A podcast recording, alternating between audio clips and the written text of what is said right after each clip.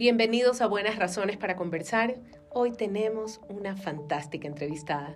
Me refiero a Maluli Oliva. Ella es escritora, guionista y comunicadora estratégica. Como si eso fuera posible, pues ella lo logra todo.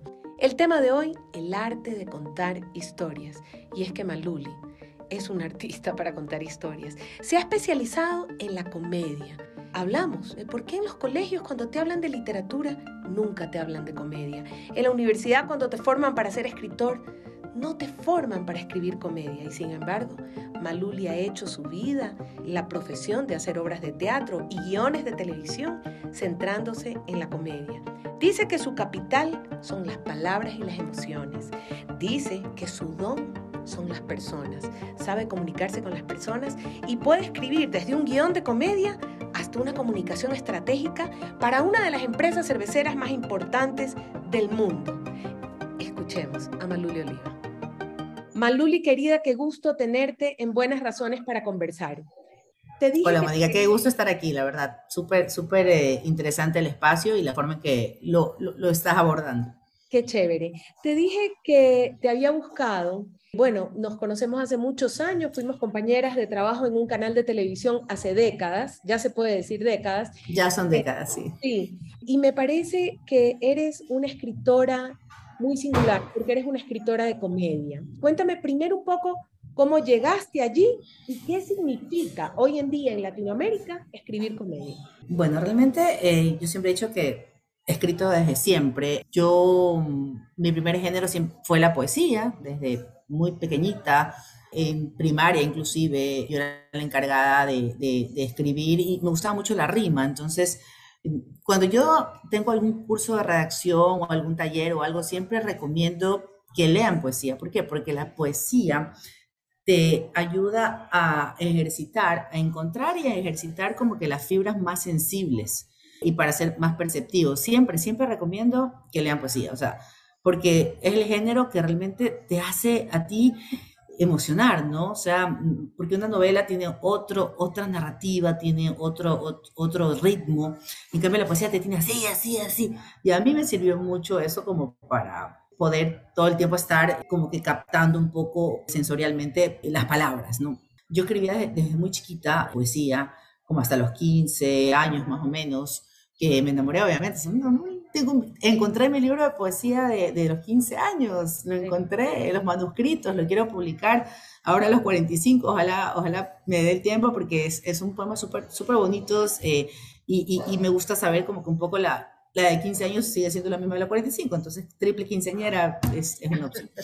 Entonces, cuando yo comencé a desarrollar como que esta afición de escribir, se fue dando el tema de la comedia de forma muy natural, porque yo siempre he sido como que el payaso oficial de toda reunión, ¿no? Siempre he tenido como que mucho chiste rápido, mucha imaginación. Yo me río mucho. Iba con tu personalidad, es decir, claro, entonces, natural camino. Por ejemplo, mi hermano es escritor también, pero mi hermano escribe, tiene un género mucho más denso, más así como que más te genera unas sensaciones distintas, así como que misterio y demás. A mí el tema de ficción y misterio nunca fue. Y de ahí cuando yo comenzaron, recuerdo mucho que cuando mis amigas en la universidad se comenzaron a casar, me dijeron, oye, te invitamos para la despedida soltera de una compañera. Y yo dije, voy a escribir algo, ¿no? Y escribí mi primer guión, que digo yo, que fue el de la despedida soltera de ella, que yo hice de cura, porque o sea, yo no soy actriz titulada, pero siempre interpreto un personaje en mi vida, digo yo siempre. Entonces, yo hago este guión escrito, está en primer año de universidad, y bueno, como yo estaba en comunicación, me dieron un par de materias, guión 1 y 2, o sea, muy generales.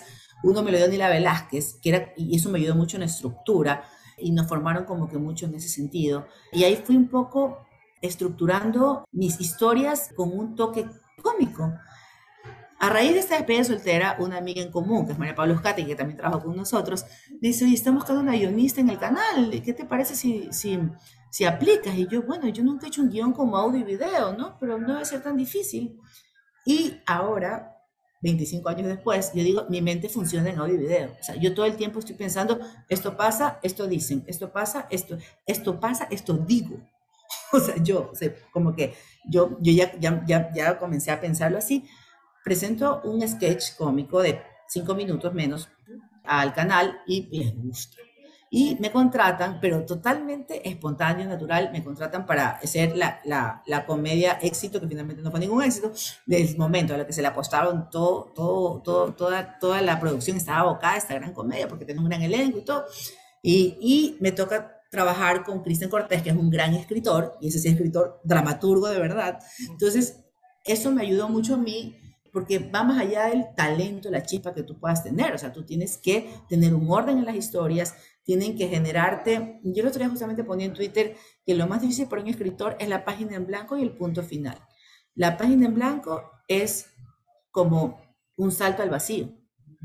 En cambio, el punto final es un salto al infinito. Porque el momento que tú entregas algo que tú escribiste o lo publicas, ya trascendió, o sea, ya salió de ti y ya es del mundo. Y esa sensación a mí me comenzó a llenar mucho a nivel personal, porque yo siempre he dicho que es comedia, es verdad, pero no es una comedia sin una emoción positiva detrás, o sin un mensaje, sin un propósito. Y a mí, si no se me pone la piel de gallina, no funciona. Entonces yo le doy, y digo, no, esto no está bien, esto no me hace clic. Yo soy súper crítica con esto, con mi trabajo. Entonces, cuando al final yo digo, ah, y se va, es una sensación maravillosa que me llena. Estuve 4 años escribiendo comedia, éramos una, y tú estuviste ahí, éramos una máquina de producir comedia a un ritmo, de producir en 15 días 12 capítulos de media hora, de describir uno tras otro, imprimir así en estas impresoras matriciales. Era, y por eso es que yo siempre digo, yo escribo rápido, porque yo me formé así, estuve 4 años, y de ahí decidí ejercer mi carrera, que es comunicación. Estuve en comunicación política, comunicación estratégica, y ya en el 2006, recuerdo tanto la fecha, 2002 me vuelven a buscar en ese tiempo para una producción de un mundial, por eso me acuerdo el año, unos sketches de el mundial 2002, de Corea-Japón. Entonces comienzo a hacer este contenido, a ese tiempo no se le decía contenido, para este programa de comedias, y volví, yo dije, no he perdido el toque, porque siempre hay esa cosa que he dejado de escribir 10 años y no perdí el toque. Entonces comencé otra vez, me comenzaron a buscar otra vez y ya se retomó el tema de producciones y audiovisuales y demás. Entonces, la producción nacional, y comencé yo a colaborar en algunos proyectos y siempre en comedia. De ahí se abre el microteatro y ahí yo comienzo a hacer las obras cortas, y también he hecho obras largas, ya como más de 20 cortas y largas unas 10. Largas, entiéndase, más de 45 minutos. Una obra de teatro, en cambio. Una obra de teatro, tal cual, con elenco más completo. Claro, entonces, obviamente, en nuestro medio del teatro no era algo que estaba como que muy, muy desarrollado, entonces hubo un auge. No he estado acostumbrado. Claro, en el 2016 hubo el auge del microteatro y, a ver, es una realidad que hay pocas mujeres que escriban, y hay pocas mujeres que escriban comedia en el medio. Entonces, comenzaron a buscarme mucho y estuve en muchas obras. Y escribir comedia es, no digo más difícil, pero depende mucho de tu estado de ánimo. Entonces, eso sí, porque yo no sé si hacer llorar es un poco más fácil, pero hacer reír, creería que no. Es más fácil hacer llorar que hacer reír. Y te toca escribir comedia en momentos en los que no estás de ánimo, y te toca entregar cosas, y ese es un desafío duro, pero al mismo tiempo, cuando lo logras, es terapéutico. Bueno, y tú lo sabes muy bien, mi papá se suicidó en el 2016, en marzo, y a mí se me abrió este campo de poder canalizar mis emociones, y a raíz de la depresión de mi papá, yo poder tener una misión de que la gente se ría un poco más. Entonces, cuando yo comencé a sentir y alimentarme de las risas del público en las obras, yo dije, no hay mejor terapia que eso. O sea, sí, la terapia adicional, ¿no? Pero me comencé como que a reemplazar un poco este dolor y esta situación tan dura con un tema positivo de hacer reír a la gente que estaba triste, y que la gente salga de ahí y me diga, tuve un día horrible y me reí, gracias por hacerme reír, traje a mi mamá se rió, o sea, y la gente empezaba a salir, entrar con una cara y salir de otra de mis obras, y yo dije, qué maravilla poder tener esta misión. Entonces lo comencé a disfrutar más, y yo siempre trato de que la comedia se valore como un acto de humor y de amor hacia el prójimo. O sea, la gente que escribe comedia realmente no son unos payasos, no somos unos payasitos, porque no. Qué bonito que es tener la misión de que la gente ría, sonría o por... que alguien lo vea como payasos, o sea, porque claro. No, de eso no se trata el humor en realidad. No, para nada, y ves que en otros mercados, que tú justamente me hablas de mercado, los escritores de comedia son pero súper ranqueados y ganan millones, y yo siempre digo, me gusta soñar, y siempre dejaré de soñar. Yo, tal vez si hubiera estado en otro mercado, me hubiera dedicado solo a eso y de verdad que me hubiera realizado completamente. No descarto esa posibilidad. Todavía hay una vida por delante. Iba a decir, no la descarto. Sí, no la descarto, y ahorita hay mucha opción en plataformas de poder participar en concursos y demás. Entonces sí, estoy apostando mucho hacia eso. Estoy haciendo algunas cosas digitales también. Y no solo comedia, pero por ejemplo, me tocó escribir hace poco una serie sobre el cyberbullying, un tema que no es nada comedia, pero yo trato de poner personajes como que tengan esta chispa, que tengan este toque. ¿Esto del cyberbullying, perdón que te interrumpa, es de teatro o es para redes? Digital, fue digital, fue una serie digital. Que se va a difundir en redes. Sí, está en un canal de YouTube, se llama Ariel en la Red, ya está disponible, y justamente... Habla un poco de la historia de una chica, pero yo no quería hacerla una chica, por ejemplo, tenía la chica... ¿Cómo dices que se llama? Repíteme. Ariel en la Red. Ariel en la Red, lo voy a buscar. Sí. Y esta chica, obviamente, está pasando esa situación difícil de bullying, cyberbullying, pero tiene una amiga, de estas amigas divertidas, que siempre te sacan una sonrisa, entonces, por más que el género no haya sido comedia, yo siempre trato de incluir elementos que realmente también te aporten de una manera positiva, como la vida. O sea, tú sabes que tú estás así, viene alguien que te dice algo y tú te sientes mejor. Entonces, tanto en la ficción como en la realidad, yo trato de ser un poco, he asumido esa misión de hacer que la gente sonría más. A veces cuesta, pero todo.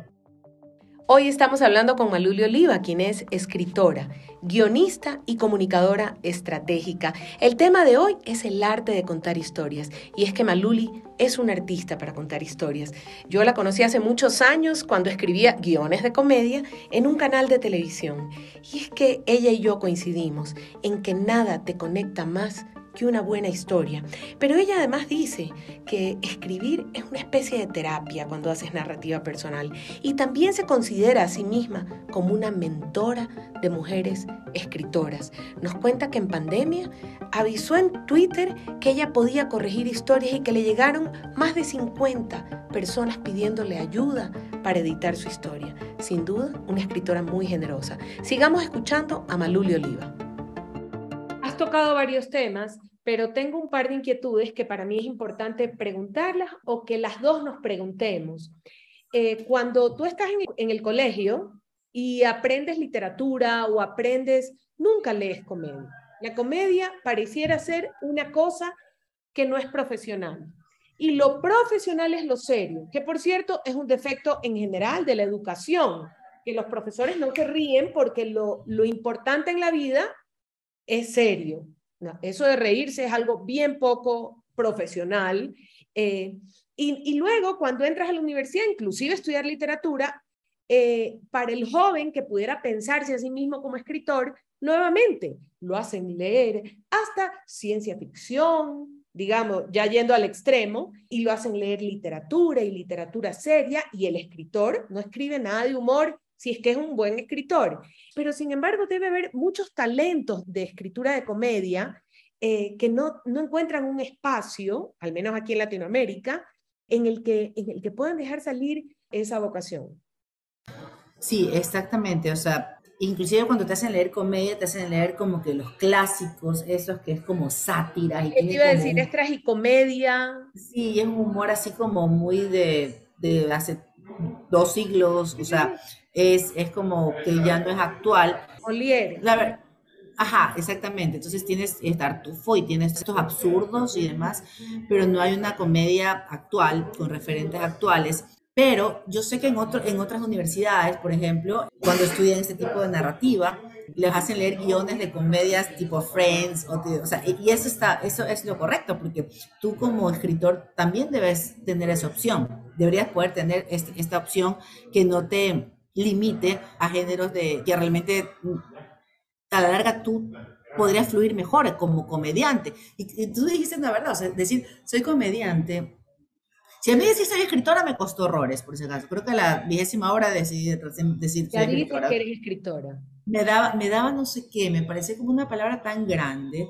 No, y a lo mejor un escritor te iba a venir a decir, eso no es ser escritor. Siempre pensaba. Pasa mucho, sí, pasa mucho en el medio de la gente que sí estudiaba literatura y todo, no ser escritor. No, somos como que los parientes pobres de los escritores. Pero sí depende mucho en función de resultados y de visibilidad que puedas tener. Yo digo, inclusive hasta como mujer, para mí es muy importante. Porque incluso la tesis que yo estoy haciendo, mira que la tesis que estoy haciendo, ya tengo haciendo algún tiempo y todavía no termina de cuajar, la tesis que estoy haciendo es como una plataforma de mentoría para mujeres escritoras, para que las mujeres con la guía adecuada puedan canalizar sus historias a través de los diversos géneros.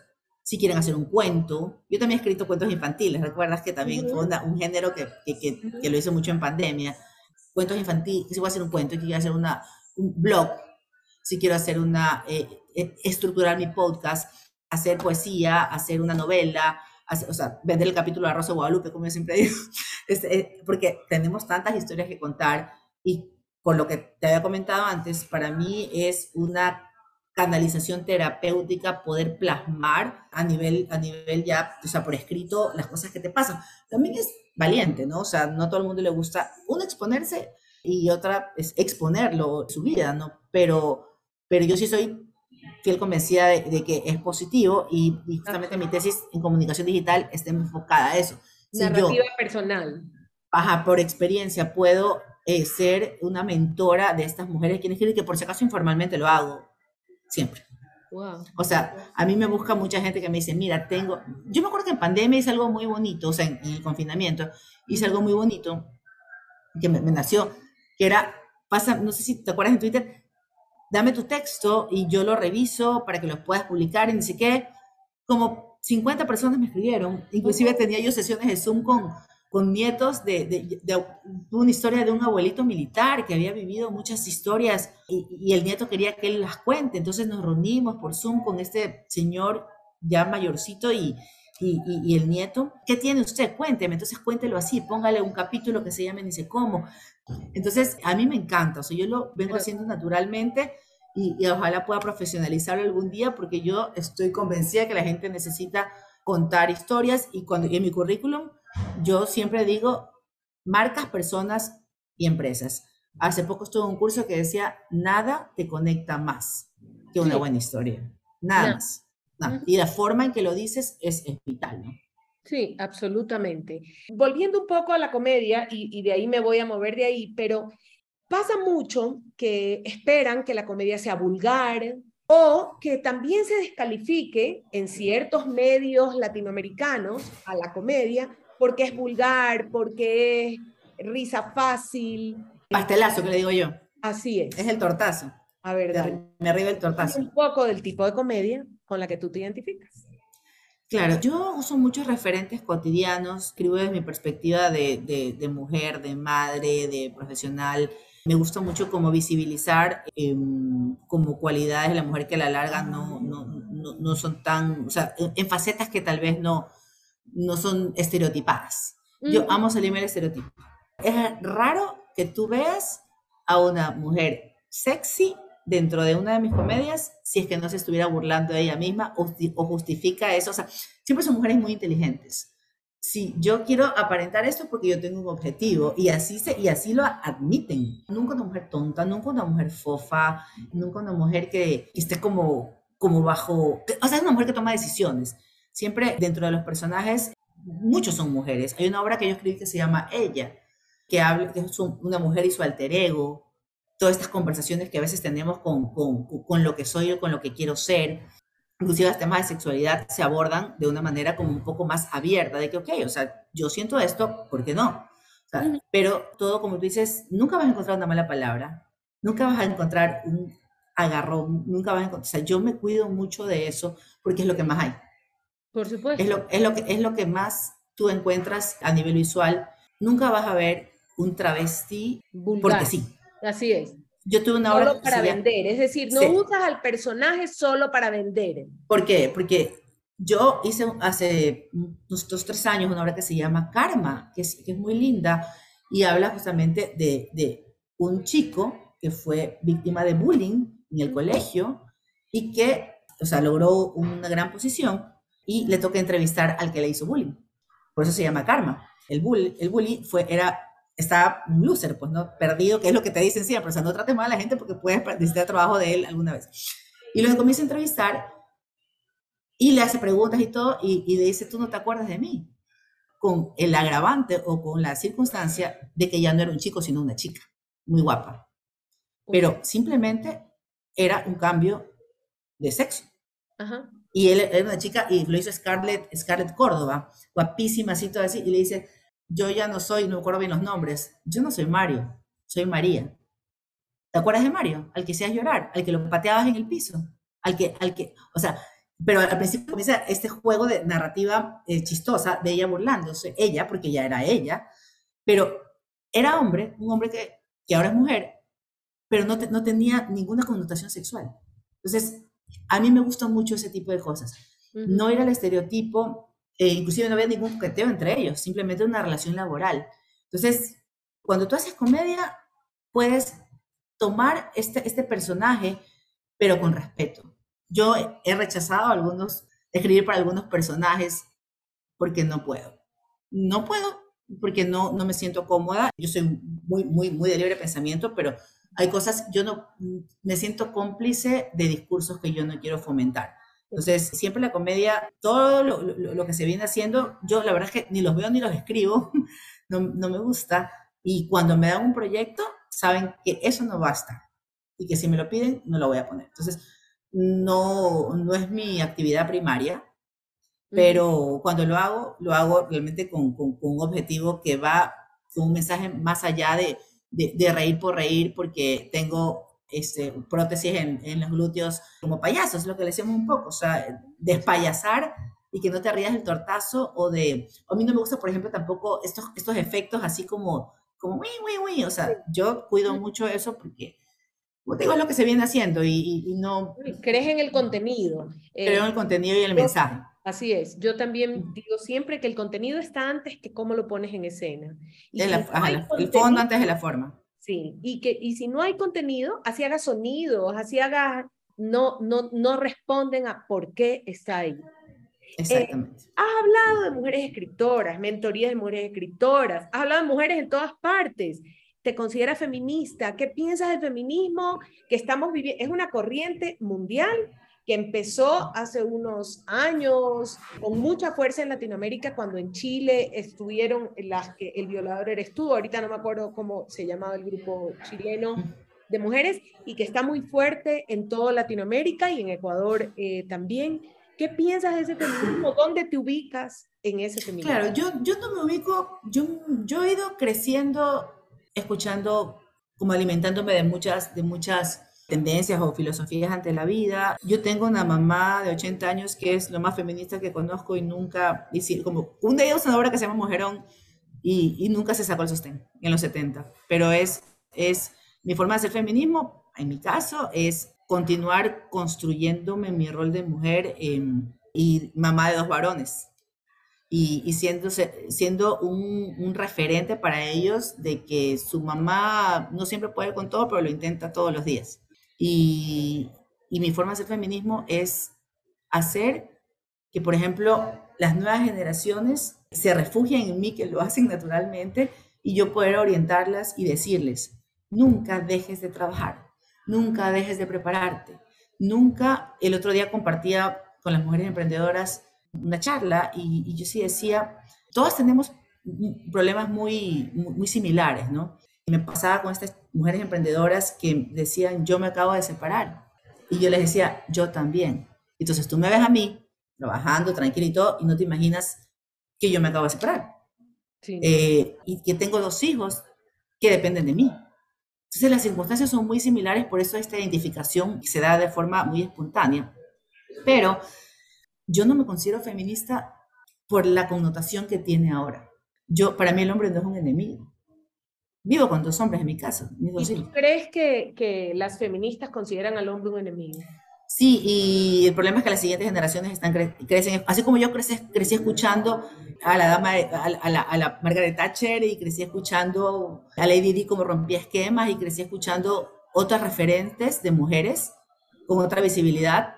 Ahora, en las nuevas generaciones hay un tema de satanizar al hombre. Y yo, por ejemplo, con esa parte del feminismo, yo no comulgo. O sea, un compañero de vida que te apoye, y a mí me parece maravilloso. O sea, no es un rival, inclusive laboralmente. La verdad es que yo nunca he sentido tampoco dentro de mis trabajos que yo, por ser mujer, haya tenido menos oportunidades, desde mi posición personal. Tal vez porque me dediqué a esto y es una ventaja, podría ser mujer, pero no he sentido que sea un problema para mí. Ahora último que hubo el tema este de violencia, decían que una niña vea un titular que diga qué difícil ser, hace pocos días por esta situación del policía y la abogada, o sea, qué duro que ser mujer en el Ecuador. Yo estaba a punto de decir, no es tan duro, pero me iban a caer encima a todo el mundo.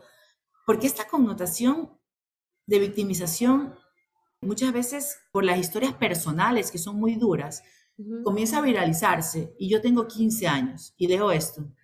Yo voy a crecer y a formar mi criterio pensando que todo es cuesta arriba, cuando no es tanto así, y no es tanto así. Y lo que uno como mujer, y es el tipo de feminismo con el que yo me quedo, es desarrollar y fortalecer las herramientas que te permiten desenvolverte en este mundo, básicamente, pero sin esta carga de que todos están en mi contra, que desgraciadamente se está enraizando. Por eso, si tú me preguntabas hace 10 años que si era feminista, te decía que sí. Ahora te digo que no estoy tan segura.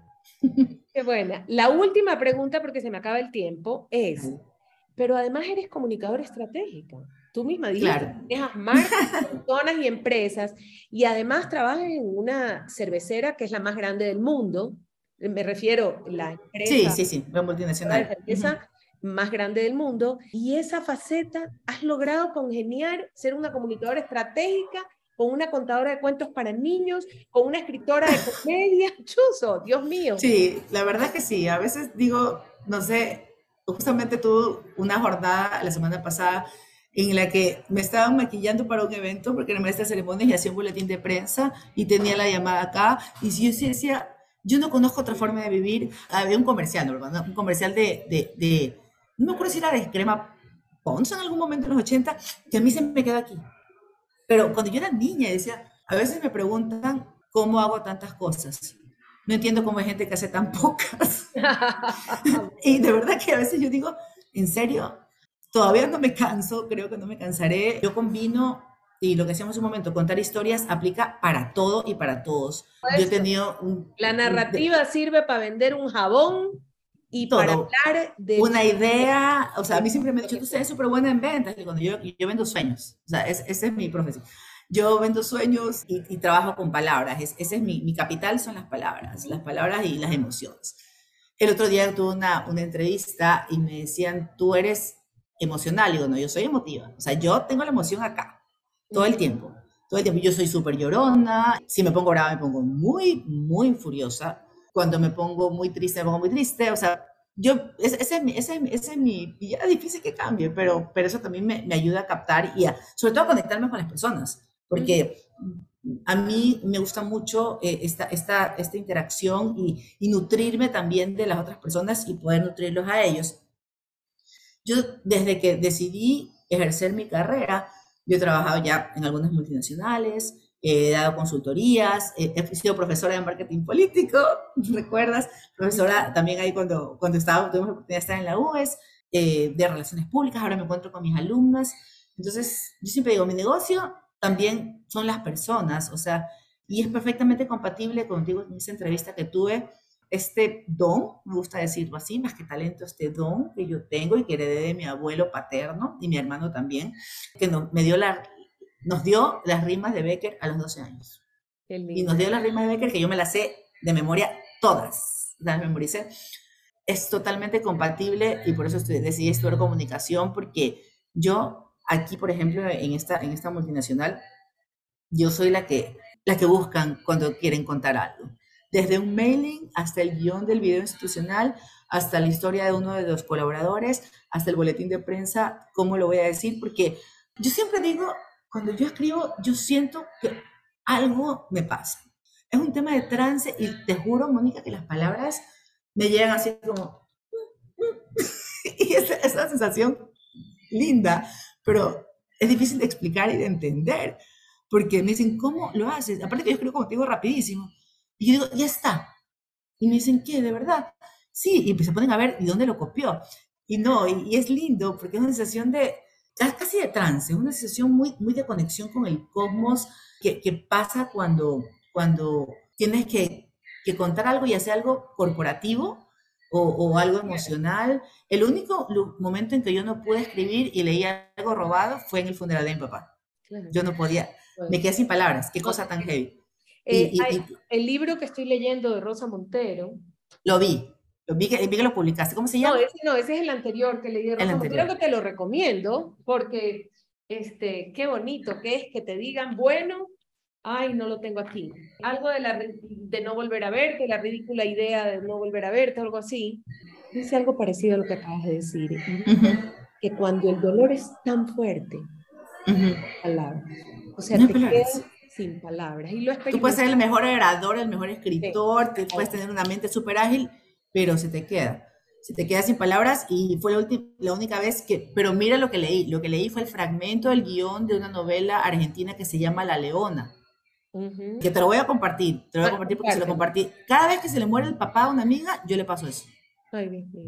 Porque te describe lo que sientes, y yo lo tenía en el celular y tal cual, porque dije, esto no lo escribí yo, pero lo tengo que leer, y es súper fuerte, pero es el guión de una novela. Sí, me gustaría leerlo. No concibo otra forma, como te digo, de comunicarme que no sea, y para hablar también, o sea, yo hablo desde acá, o sea, es una cosa que viene de acá, pero es lindo vivir así, yo no podría vivir de otra manera. Qué bonito fin para la entrevista, Maluli, de verdad, gracias por haber conversado, qué bonito todo lo que me llevo, y espero que muchos lo escuchen, y muchos consideren mirar tu historia de vida, sí, de vida para inspirarse, porque... Realmente los jóvenes necesitan más historias así. A veces solo les mostramos historias rígidas, serias, rigurosas, sin alegría. Y hace falta historias alegres. Es una gran palabra. Alegría es lo que realmente tú puedes captar del universo de alguna manera, y también puedes generar, o sea, ser un canalizador, un catalizador de alegría. Me tocó escribir, solo para concluir, en un proceso duro personal, comedia hace 3 semanas, 1 hora. Me demoré 7 horas. Dormí 3 horas, me demoré 7 horas en escribir 35 páginas. Pero que era un tema ya personal, pero yo empecé llorando, porque dije, no puedo, de escribir comedia con el corazón roto. Es una de las cosas más duras, pero al mismo tiempo más gratificantes, porque ahí es cuando dices, si pude con esto, puedo con todo. Oh, gracias, Maluli. Ha sido un gusto conversar con Maluli Oliva, con el arte de contar historias, hoy en Buenas Razones para Conversar. Gracias por acompañarnos. No dejen de buscar nuestra página web www.ipanc.org o en nuestras redes sociales, @cabipanc. Búsquennos. Hasta pronto.